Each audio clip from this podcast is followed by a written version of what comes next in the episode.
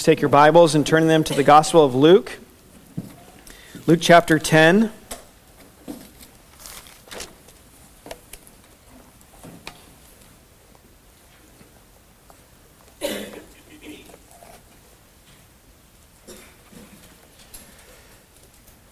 Luke chapter 10, we'll be looking at verses 17 to 20. The title of our sermon is The Sweetness of Salvation. Following as I read verses 17 to 20. The 72 returned with joy, saying, Lord, even the demons are subject to us in your name. And he said to them, I saw Satan fall like lightning from heaven. Behold, I have given you authority to tread on serpents and scorpions and over all the power of the enemy, and nothing shall hurt you. Nevertheless, do not rejoice in this, that the spirits are subject to you, but rejoice that your names are written in heaven. This is the word of the living God. Dr. Martyn Lloyd-Jones was one of the greatest preachers of the 20th century.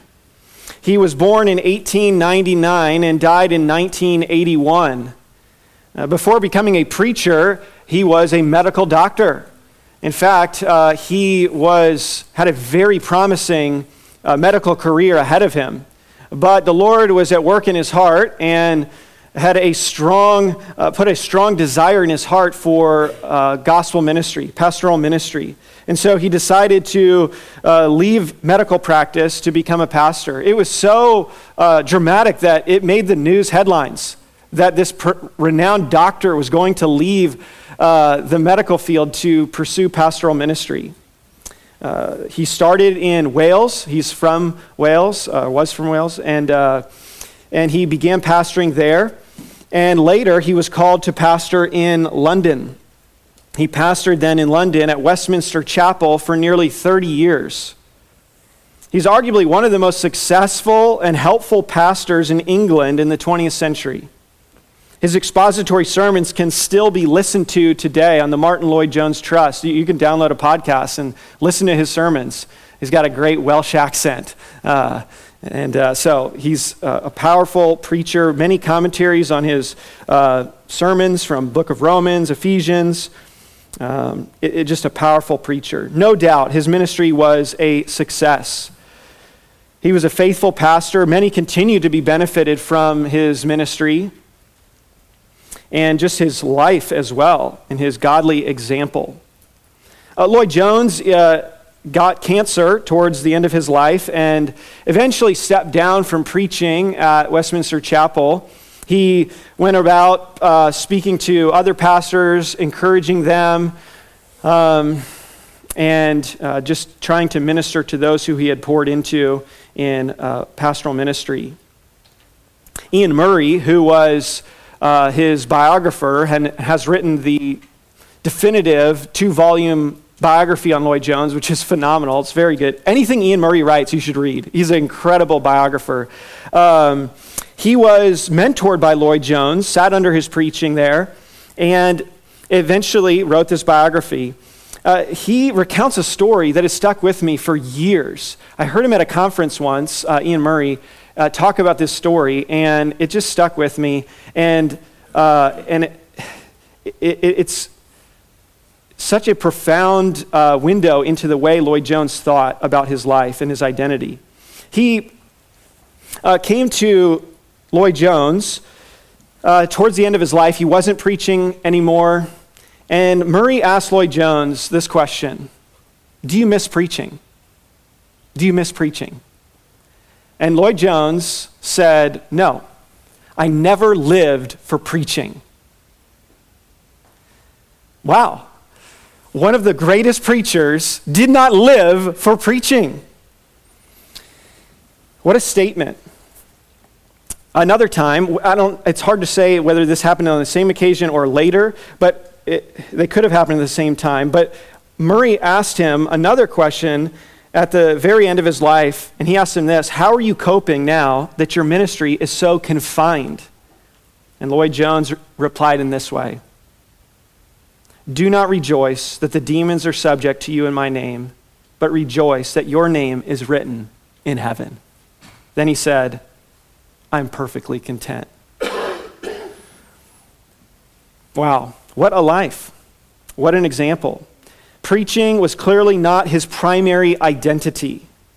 Fundamentally, he saw himself as a child of God, as one saved by grace, a sinner saved by grace. He never got over the sweetness of salvation, of his salvation. Both in the more recent life of Martyn Lloyd-Jones and in the life of the 72 disciples that Jesus sends out, we too must learn this important lesson. And it is this that it is better to be saved than successful. It is better to be saved than successful. It is most fundamental to find your identity in your relationship to God, not in your current circumstances or your career. Your identity refers to how you think about yourself, how you uh, view yourself. Status, therefore, before God is more important than your success before men. One writer said this Jesus reminds them that the greatest blessing is not their power, but their position, their position before God. You and I must realize that the greatest reason you have to rejoice is that God has elected you for salvation and brought you to see and savor Christ forever.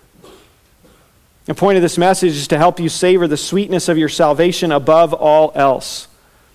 Uh, last week, we looked at the servants of salvation in verses 1 to 16. Jesus sends out these 70 or 72 uh, disciples to minister, and they bring the Gospels, a lesson in evangelism. Now they've returned, and we see the sweetness of salvation. Next week, Lord willing, we'll look at the sovereignty of God in salvation. But in our text, verses 17 to 20, we want to see three reasons to rejoice in God's work in and through you so that you might be content no matter your present circumstances. It's kind of a mouthful, so I'll give it to you again. Three reasons to rejoice in God's work in and through you so that you might be content no matter your present circumstances. Let's first consider the joy of success. The joy of success. Look again at verse 17. The 72 returned with joy saying, Lord, even the demons are subject to us in your name. Now, you can imagine the stories these guys had as they came back. They've been given authority over, over to heal people, to cast out demons, and they get back. I mean, they're pumped up. Uh, they're probably getting back at different times too. And so, you know, two guys get back and they're just recounting all that happened. Then another two come, and then another two come, and, another, and they're just like, man, you wouldn't believe it. This demon was in this guy. And I was just like, get out. And he's like, boom, out. And, and just the stuff that, you know, they, they were doing. And uh, who knows? I mean, just, it, it, you like to be a fly on the wall and hear some, some of these things. Yeah, I had mine go into the pigs too and jump off a, you know, a thing like Jesus did. You know, I don't know. Uh, we don't know how long this short term mission trip lasted for them, but uh, they're eventually all back and they're rejoicing. And, you know, don't you just know that, and we mentioned this already, that after you share the gospel, after you do some focused ministry, you're pumped up. I mean, you're joyful that you got a chance to share Christ, and, and so are they. They are joyful over their delegated authority and the result that it had. Now, you notice they don't take credit for themselves. They recognize they were able to do these things, and they say, in your name. In your name. They recognize that what they accomplished in ministry was the result of God's work through them. And so they rejoice in that. The demons were subject to them, they had great power over them. Now, you can contrast this in Luke, or sorry, in Luke volume 2, in the book of Acts, chapter 19, in this fascinating story. In Acts chapter 19, verse 13, we read this. Then some of the itinerant Jewish exorcists undertook to invoke the name of Jesus, the name of the Lord Jesus, over those who had evil spirits, saying, I adjure you by the Jesus whom Paul pre- proclaims. Seven sons of a Jewish high priest named Sceva were doing this. But the evil spirit answered them Jesus I know, and Paul I recognized, but who are you? And the man in whom was the evil spirit leaped on them, mastering all of them, and overpowered them, so that they fled out of that house naked and wounded. And this became known to all the residents of Ephesus, both Jews and Greeks, and fear fell upon them all, and the name of the Lord Jesus was extolled. so careful, you know, make sure you got the authority before you, these guys are just beat up and humbled. But here, the 70 have the authority to do this. These guys were like, well, they did it in Jesus' name, so let's try that. And they are overcome. Now, they're, they're rightly excited about what God has done through them. it, it is appropriate to give thanks and be joyful over uh, successful ministry that God works among us.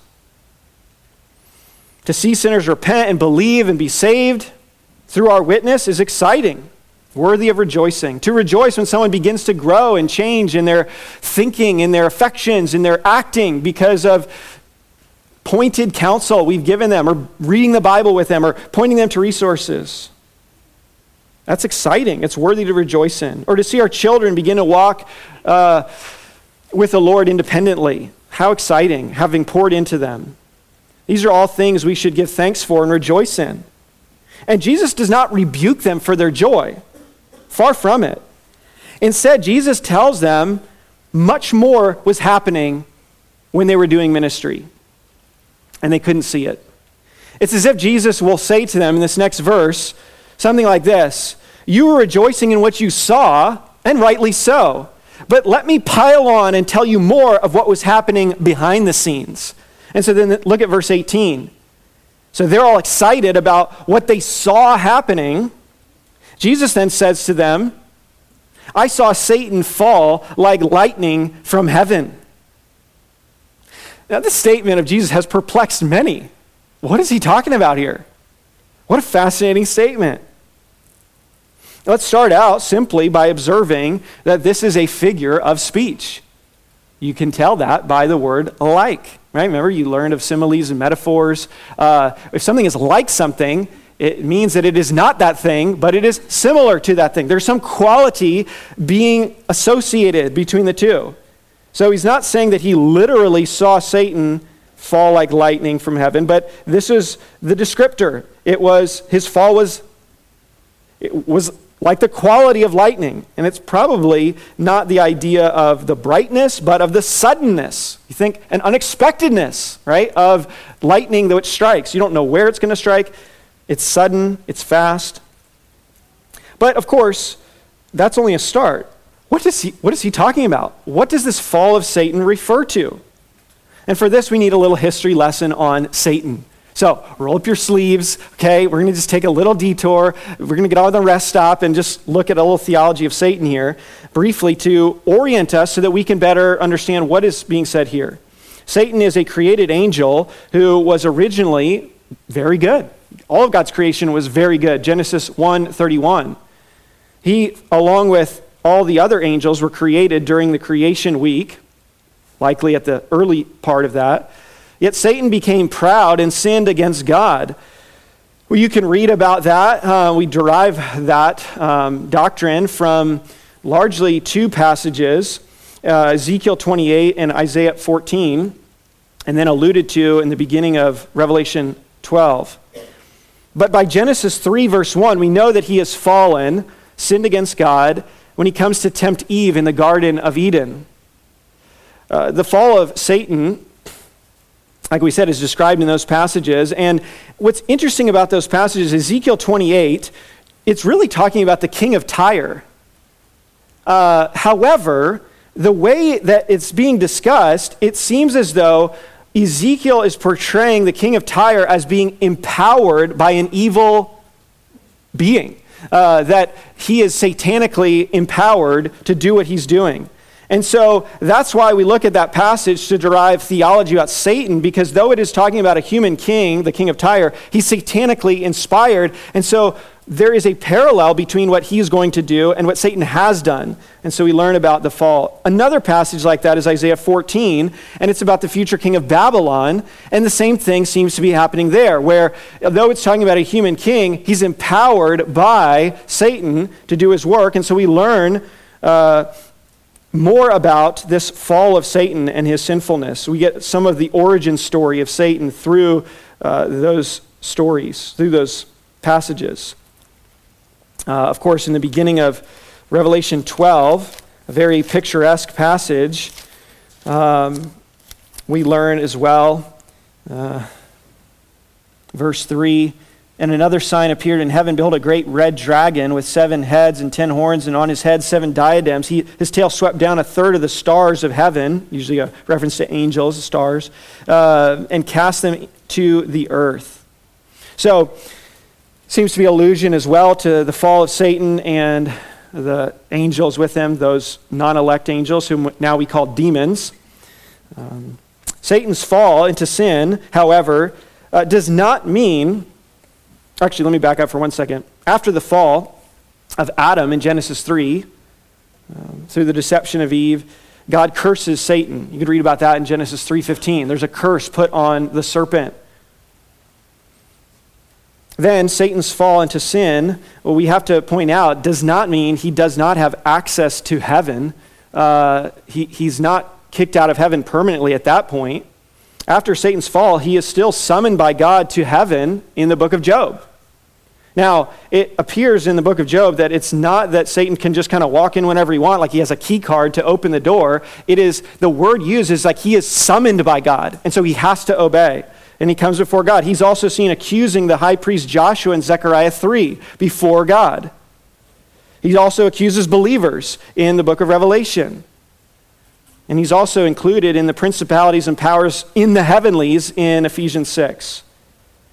Now, we learn then, if you fast forward to the ministry of Jesus and the apostles, and now the 70, that during this public ministry, we see uh, Satan's power diminished during this public ministry through the casting out of demons. Uh, one example is Matthew chapter 12, verse 28. He says, Jesus says, But if by the Spirit of God I, uh, that I cast out demons, then the kingdom of God has come upon you. Or how can someone enter a strong man's house and plunder his goods unless he first binds the strong man? Then, indeed, he may plunder his house. And so there's this diminishing of Satan's power during the ministry of Jesus. And then, of course, Satan is defeated at the cross. I mean, there's so many places we could go to see this concept. Here's just one uh, Colossians chapter 2. Uh, John's gospel lists this quite a bit, develops this theme. But Colossians chapter 2, uh, verse 15 says, he disarmed the rulers and authorities and put them to open shame by triumphing over them in Him, in Christ, that is. So he's disarmed them, put them to shame. Right? John says, 1 John, that Jesus came for this purpose to uh, defeat the works of the devil, destroy the works of the devil. And yet, Satan, we learn, still roams about, even now, seeking to destroy and devour, according to 1 Peter 5, verse 8. He is on the loose. Though defeated, he is dangerous and deceptive. Fast forward then into the future, even to us, and the Bible talks about a, uh, a seven year period of God's wrath coming upon the earth. We call it the tribulation, we call it Jacob's trouble. And in that time, we learn that at the midpoint of that time, three and a half years in, Satan is cast out of heaven finally. And we read of that in Revelation chapter 12 uh, verse 7. Now, war arose in heaven, Michael and his angels fighting against the dragon. And the dragon and his angels fought back, but he was def- defeated, and there was no longer any place for them in heaven. And the great dragon was thrown down, that ancient serpent who is called the devil and Satan, the deceiver of the whole world. He was thrown down to the earth, and his angels were thrown down with him. And I heard a loud voice in heaven saying, Now the salvation and the power and the kingdom of our God and the authority of his Christ have come. For the accuser of our brothers has been thrown down, who accuses them day and night before our God. And they have conquered him by the blood of the Lamb and by the word of their testimony, for they love not their lives even unto death. Therefore rejoice, O heavens, and you who dwell in them. But woe to you, O earth and sea, for the devil has come down to you in great wrath, because he knows that his time is short. And how short is that time? About three and a half years. And he's going to go on a final rampage in those three and a half years. And after that time, Christ will return to the Mount of Olives. He will set up his kingdom. At the very beginning of that, however, Revelation 20 tells us that Satan will be cast into the abyss at the beginning of Christ's millennial kingdom and will be inactive during the entirety of those thousand years, according to Revelation chapter 20. Verse 1 Then I saw an angel coming down from heaven, holding in his hand the key to the bottomless pit and a great chain. And he seized the dragon, that ancient serpent who is the devil and Satan, and bound him for a thousand years, and threw him into the pit, and, it sh- and shut it, and sealed it over him, so that he might not deceive the nations any longer until the thousand years were ended. After that, he must be released for a little while. And so, that thousand years, he's t- completely inactive. Uh, and then he's released at the very end to show that we're going to have no repeat of Genesis 3 Whereas the first Adam uh, failed and sinned when tempted by the devil, the second and last Adam will not be deceived and will crush the serpent fully and finally. There will be no more repeat of this, but we will then enter into the eternal state, but not until Satan is then cast into the lake of fire fully and finally. And so that is the, that is the story of Satan in a nutshell. Now, we need that for our framework in order to consider that there has been many battles throughout history in the cosmic war against God and Satan. And, and don't in any way think that God and Satan are equals. No, not at all. Satan is under the sovereign will of God. He's a created being. And yet there are many battles along the way. And so come back to Luke chapter 10 if you were flipping around. And we think, what is he talking about here? Is he talking about that first initial fall in the creation week. And I don't think he is. Uh, it doesn't seem to fit the context that Jesus would just randomly tell them about Satan's fall at this point. It seems to be contextually located in something that the disciples are doing, something that these 70 have been doing, that Jesus says this to them. That's the context. He seems to be giving them a glimpse into the unseen realm and the true effect their ministry was having in the demonic world. Uh, one writer, Leon Morris, he says this a defeat as sudden and unexpected to the forces of evil as a flash of lightning. And that's how he's describing this. And, and I think the best way to view this is most likely that we could put it maybe as a combination of when the disciples are doing this work of casting out demons and liberating people from demons and seeing people saved, Jesus is saying, You are seeing it's like a lightning strike each time. Satan is being hindered and defeated. But it's not that final definitive defeat, though it is definite, it is real. But it's one in an ongoing series of battles, and it's also a foreshadowing, a looking forward to that ultimate defeat of Satan in the end.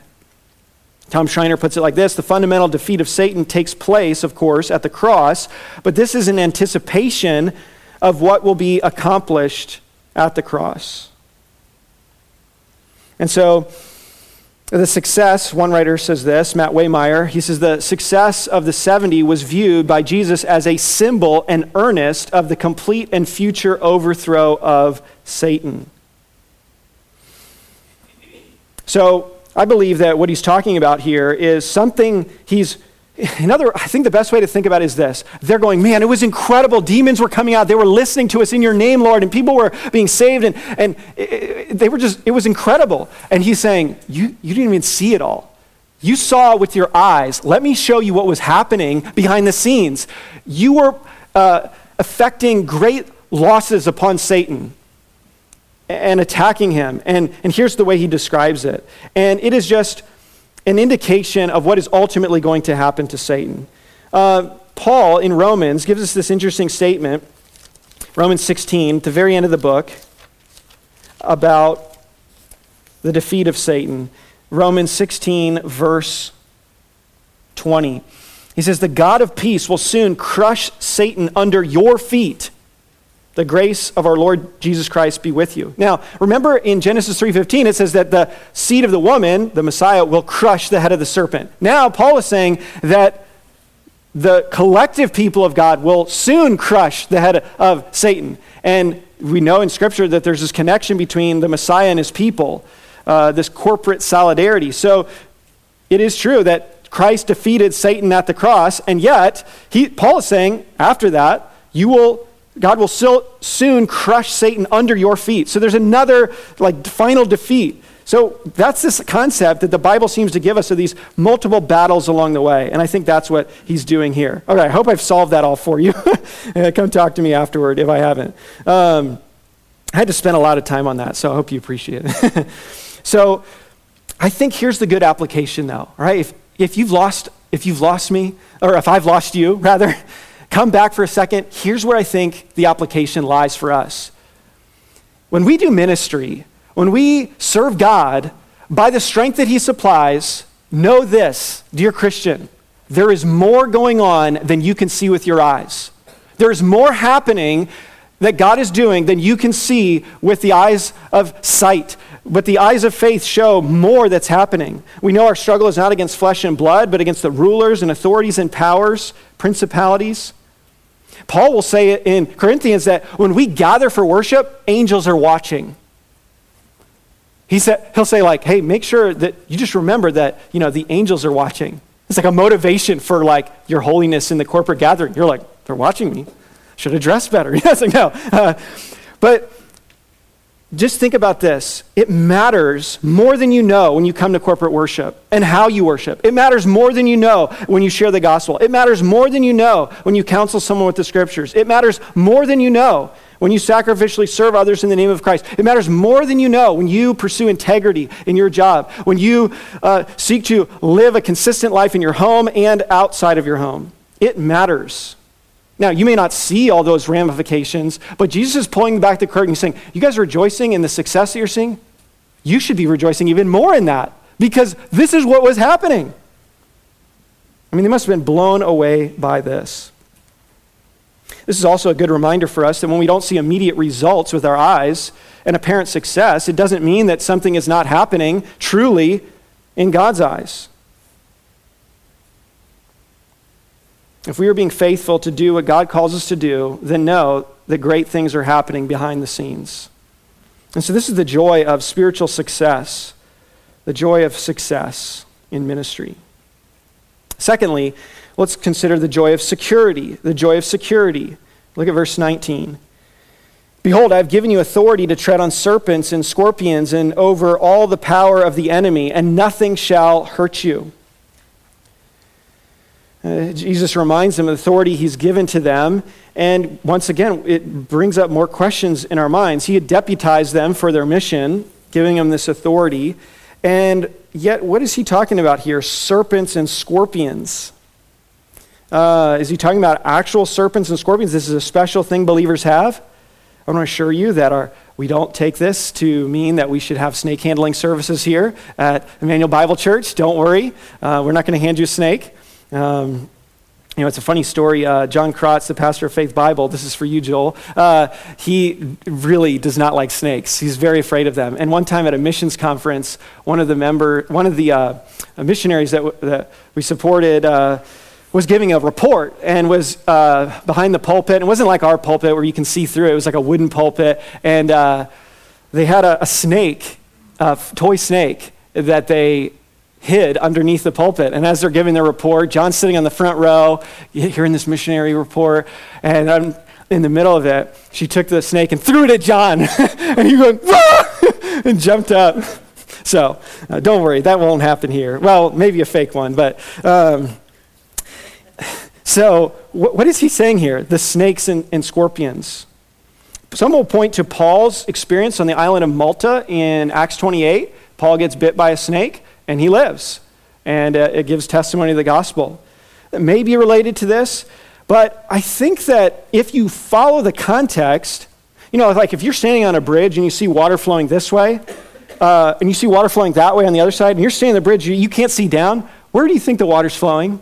probably the same direction, right? And that's how we do context. We see, all right, what is this passage about? Well, he gave them authority over demons. They did have authority over demons. Then he shows them behind the scenes, you were affecting great losses against Satan. And now he tells them, I've given you this authority, likely the authority they've already used, and it's to tread on serpents and scorpions. So, and the power of the enemy.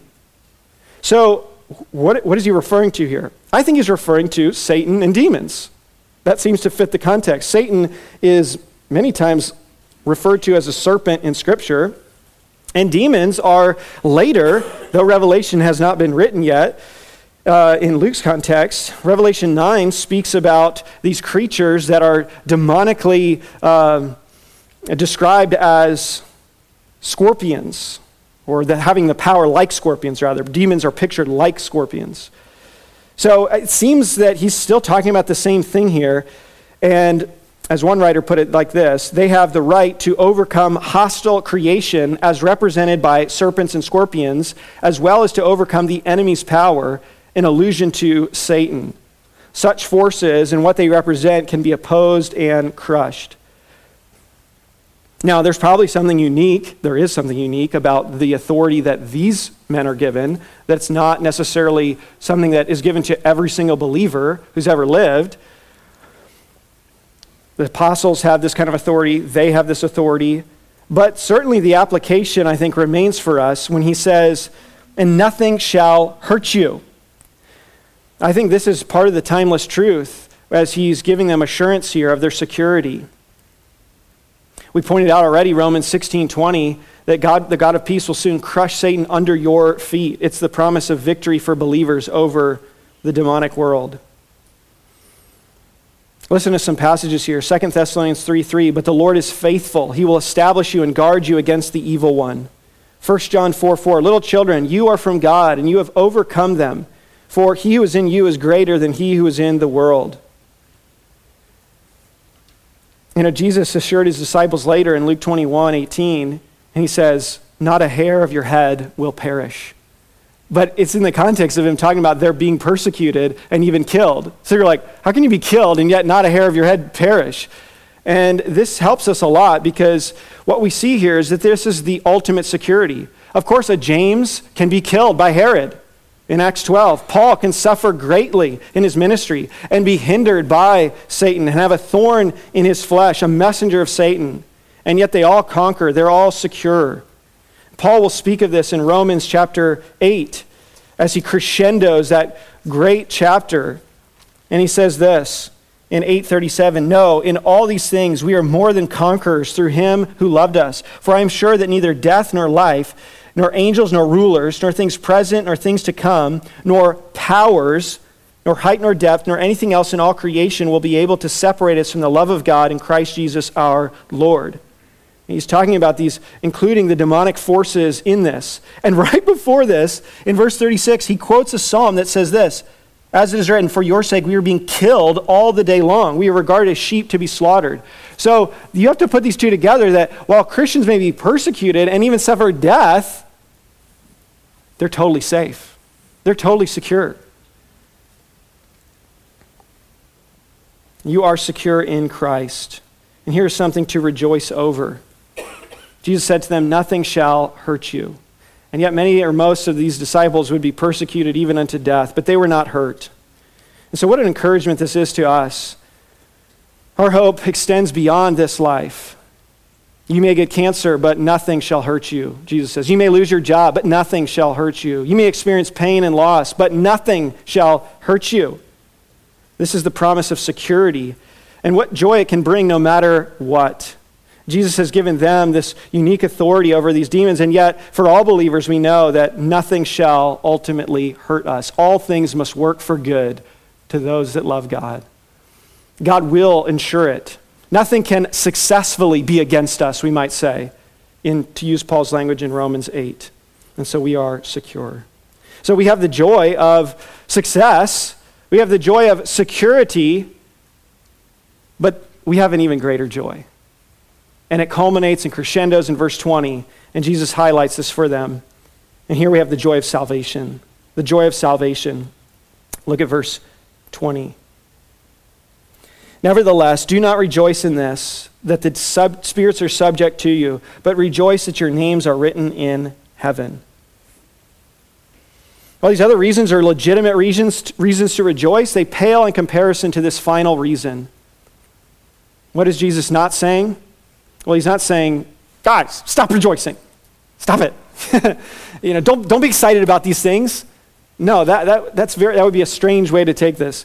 No, he's not He's not saying for them not to rejoice in what they've been rejoicing in, but rather to recognize there is something even greater to rejoice in, something even sweeter than success in ministry, and it is their salvation. What should be their primary joy is Jesus' focus. More the ministry suggests, you should rejoice in your status before God. Notice how he says it. Of course, he's talking about joy in your salvation, but he says it like this Rejoice that your names are written in heaven. How personal. How personal. Your name. What is your name? God knows your name, even if you've changed it. and now, in everyday Greek, this, this word um, written, it, it referred to making a list in a public register or a census. And so this is like imagining a book of, he- uh, of um, heaven's citizens, uh, the registry of heaven, we might say, or if we compare with other texts, the book of life, the book of life. There's a lot of passages that speak about this. Um, let me give you, let me give you one in Revelation. This is a, a fascinating study to go through. Revelation 13, verse 7 and 8. He says, Also, it was allowed, this is the, the beast, to make war on the saints and to conquer them. And authority was given it over every tribe and people and language and nation. And all who dwell on earth will worship it. Everyone whose name has not been written before the foundation of the world in the book of life of the Lamb who was slain. And this is a very helpful passage to pull together this, which would be a fun study to walk through uh, how this theme of the book of life is developed. But notice that when were people's names written in this? You know, we might think that it was when someone repented and believed, and then you can just imagine like a book in heaven, and it's just like an invisible hand is like etching their name in because they believe. But no, that's not what the text says. It's, it's actually that their names are already written in heaven, which ensures that they would believe one day. He says, Everyone whose name has not been written before the foundation of the world. So he's talking about people are going to worship the beast. They're going to worship false religion. They're not going to submit to God. Why? Because their names were not written. And when were those other names written? Before the foundation of the world in the book of life of the Lamb who was slain. So God wrote people's names in this book, and He did it before the foundation of the world. Is your name in that registry? The names in this book represent those whom God has sovereignly, unconditionally chosen for salvation before He created anything or anyone. Can you be taken out of this book? No. No. You could, ser- you could sooner ungod God than you could take your name out of this book. Because their names were written before the foundation of the world, no sin committed could bring you out of this book because God put you in this book before you were born, before you were created. And so, this gives us great encouragement that no matter what, you can rejoice in your salvation. This applies to those who seem extremely successful in this life, as well as those who do not. You're, you could both be in the book of life and rejoice. This applies to those who are suffering greatly in present circumstances and those who are satisfied in present circumstances. And yet, both can be written in the book of life and rejoice. Both can still rejoice that their names are written in heaven's registry.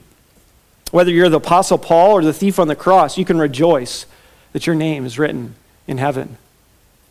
J.C. Ryle says, He that has gifts without grace is dead in sins, however splendid his gifts may be. But he that has grace without gifts is alive to God, however unlearned and ignorant he may appear to man. I think this is a recipe for long term and lasting joy in ministry. Is not to get too wrapped up in all that we've done, all of our successes, but rather to just marvel again and again that God saved us, that He, that he rescued us. I think the, the Luke 10 20 of the Old Testament is, Je- is Jeremiah chapter 9. Jeremiah chapter 9, verse 23 and 24, which says this Thus says Yahweh. Let not the wise man boast in his wisdom. Let not the mighty man boast in his might. Let not the rich man boast in his riches.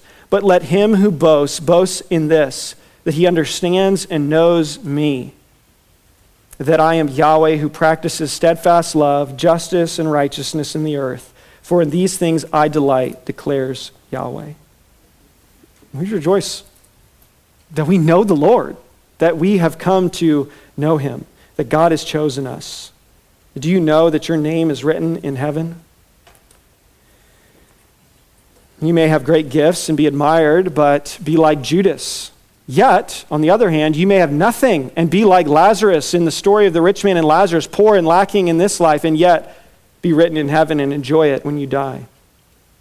Jesus is giving them incredible encouragement here to rejoice in God's sovereign election of you before the foundation of the world this is the fountain and foundation from which all the blessings of salvation have sprung.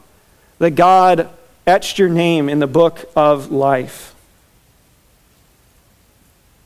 Because your name is written in heaven, you have redemption, you have expiation, you have propitiation, you have reconciliation, you have atonement, you have justification. You have sanctification. You have glorification. You have adoption. You have union with Christ. You have communion with Christ. You have eternal life.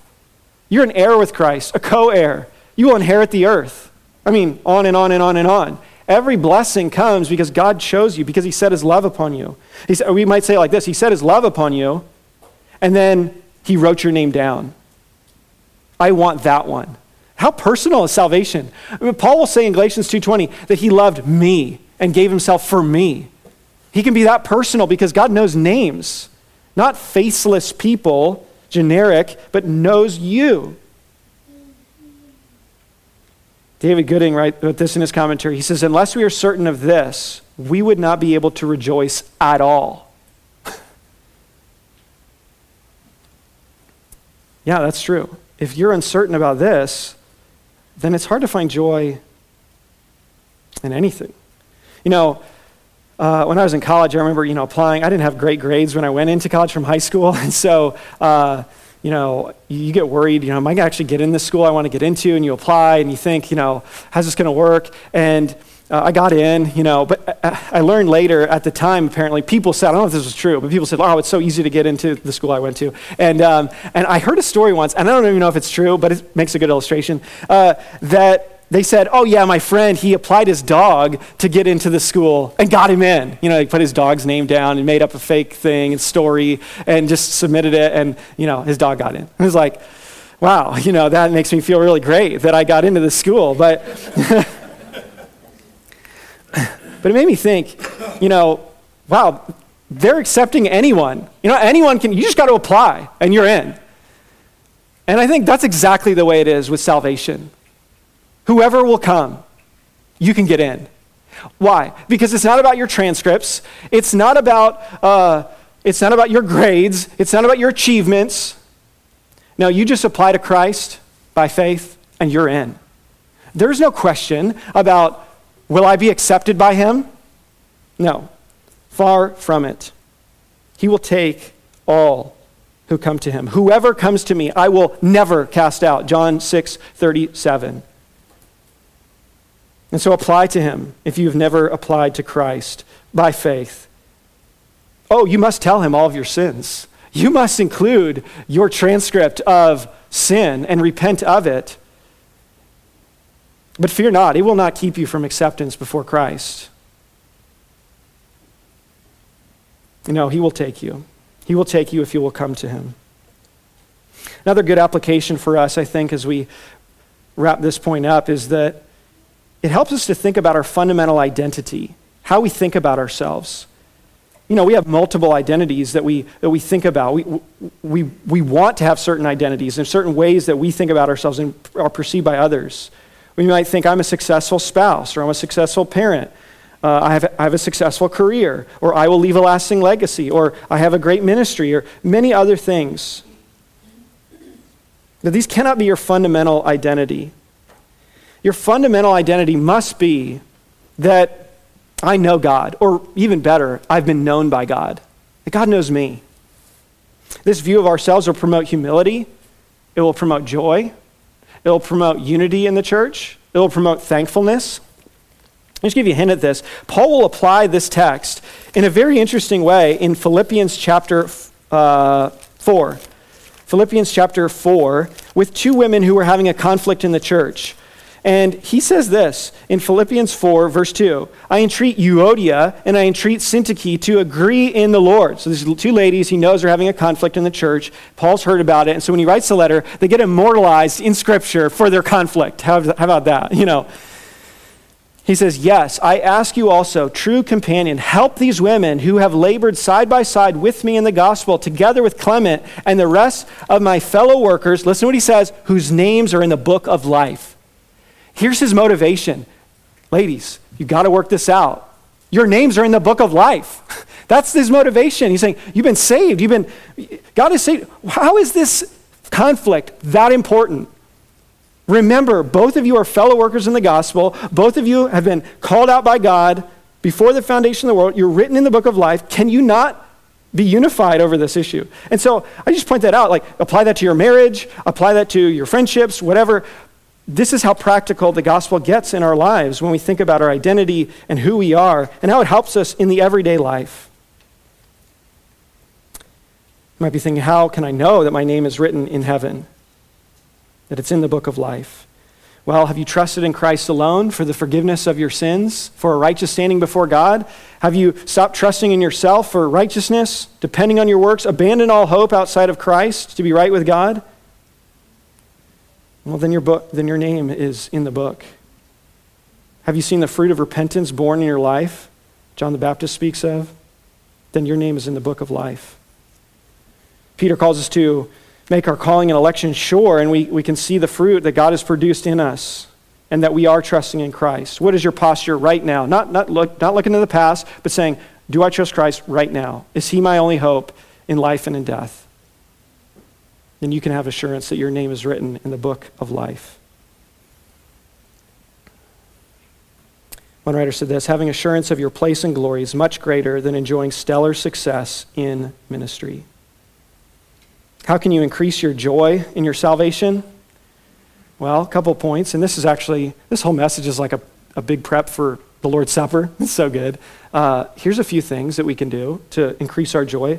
You can look inward, backward, forward, and upward. You can look back, inward rather, and say, look at your sinful heart and see the, the sinfulness that is there. It's ugly, it's dishonoring God, and yet God still has you in the book of life. Oh, what cause for joy. Despite what I deserve, here's what I'm going to receive. You could look backward to the person and work of Christ and marvel at your name being on his mind and in his heart as he bore the wrath of God for you. You can look forward to your own coming death and think, though I will die, my name is written in the book of life. You can look upward to the hope of heaven and your new heavens, and new earth, and your place there because you're in the registry. The gospel is always relevant to us. It's been said that the gospel is not the ABCs, but the A to Z of the Christian life. It's not only for unbelievers to get saved, but for believers to be sanctified. Because the gospel is the good news about God and our knowing who God is and enjoying Him forever. The gospel is our hope in a hopeless and hard world. And so Jesus reminds them that this is to be our great joy. Regardless of everything else, whether your life is a great success or very, very difficult, you can still rejoice that your name is written in heaven. As we conclude, listen to another famous preacher in London who savored this text and spoke of it. Charles Spurgeon said this in a sermon on this text, starting about speaking about the joy of success and then moving towards the joy of salvation. He says about the joy of success, he says, once again, this joy, the joy of success, if we were to be filled with it to overflowing, would be found unable to bear the, stain, the strain of trial, trouble, temptation, and especially of death. Take the last. Will any man, when he lies dying, be able to console himself with this reflection? I have testified of Christ to others. Will he not need some other confidence? Will he not require something far more personal? Will this be the sweet morsel that shall stay the hunger of his soul? What if he had power over devils? May not devils yet obtain power over him? Will he be, will he be able to cheer himself amidst death's chilly waves with this boast? I was a loud talker and a mighty professor, and the cause of Christ grew under my leadership. No, in such times as that, we shall never want surer consolations and diviner stays than these. Unhappy will be, well, unhappy will he be who has accustomed himself to live upon the excitement of crowded meetings or upon the laudatory criticisms of friends. In other words, telling them telling you great things about yourself. Gifts, attainments, labors, successes, all heaped together, cannot support a soul on the verge of eternity. Herein the bedridden sister may rejoice. Herein the incurably diseased may exult. The child of God, whose tongue is silenced by infirmity, and whose conflicts with devils are confined to his closet and his chamber, may come in and say, I too can rejoice that my name is written in heaven. Amen. What a good word. That is what we want to be the consolation on our deathbed. My name is written in heaven, regardless of what has happened. I don't depend on those things. I don't look to those things. Those things don't commend me or condemn me before God. My name is written. And so let me end on this message on the sweetness of salvation with this quote To be God's choice is the choicest of delights. Let's pray. Father, thank you for your word to us. Thank you for the preciousness of salvation, the sweetness of it. And Lord, give us a greater taste of what you've done in our lives. May we have assurance of our place in heaven. And may that just fill us with such joy, regardless of our circumstances, whether suffering or success. And may we exalt in Christ for the work that, that allows us to be a citizen of heaven and of the new earth. We thank you, Lord. In Jesus' name, amen. We come now to